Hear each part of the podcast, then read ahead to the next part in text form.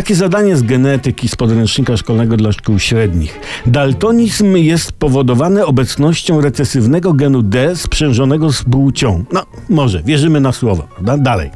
Pewien znamienity genetyk, niedotknięty daltonizmem, poślubił zdrową kobietę. Jak na razie wszystko super, nie? Po roku urodziła się córka.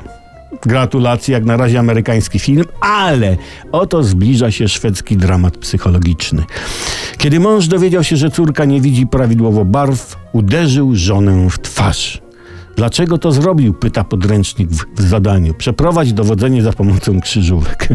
No dlaczego ten genetyk, no nazwijmy go Bogumił, prawda? uderzył żonę w twarz. I to, to udowodnić przy pomocy krzyżówek. No, nie, być może wiem. Słuchajcie, bo żona podała genetykowi Bogumiłowi złe słowo do hasła do krzyżówki, nie? To była trudna krzyżówka, bo hasło brzmiało inaczej Desman Pirenejski, nie? I żona tego znamienitego genetyka, w sumie damskiego boksera, nie? Powiedziała, że to y, dżygetaj, nie? A to oczywiście był wychuchol. Wychuchol to był, kurczę. I no i oberwała, no bez sensu. Ale trudno nie odnieść wrażenia, że zadanie z podręcznika sugeruje, że żona tego znamienitego Bogumiła który okazał się zwykłym gnojkiem, bo bez względu na okoliczności nie bijemy kobiet, ona się na boku pff, ten tego z jakimś innym genetykiem, nie?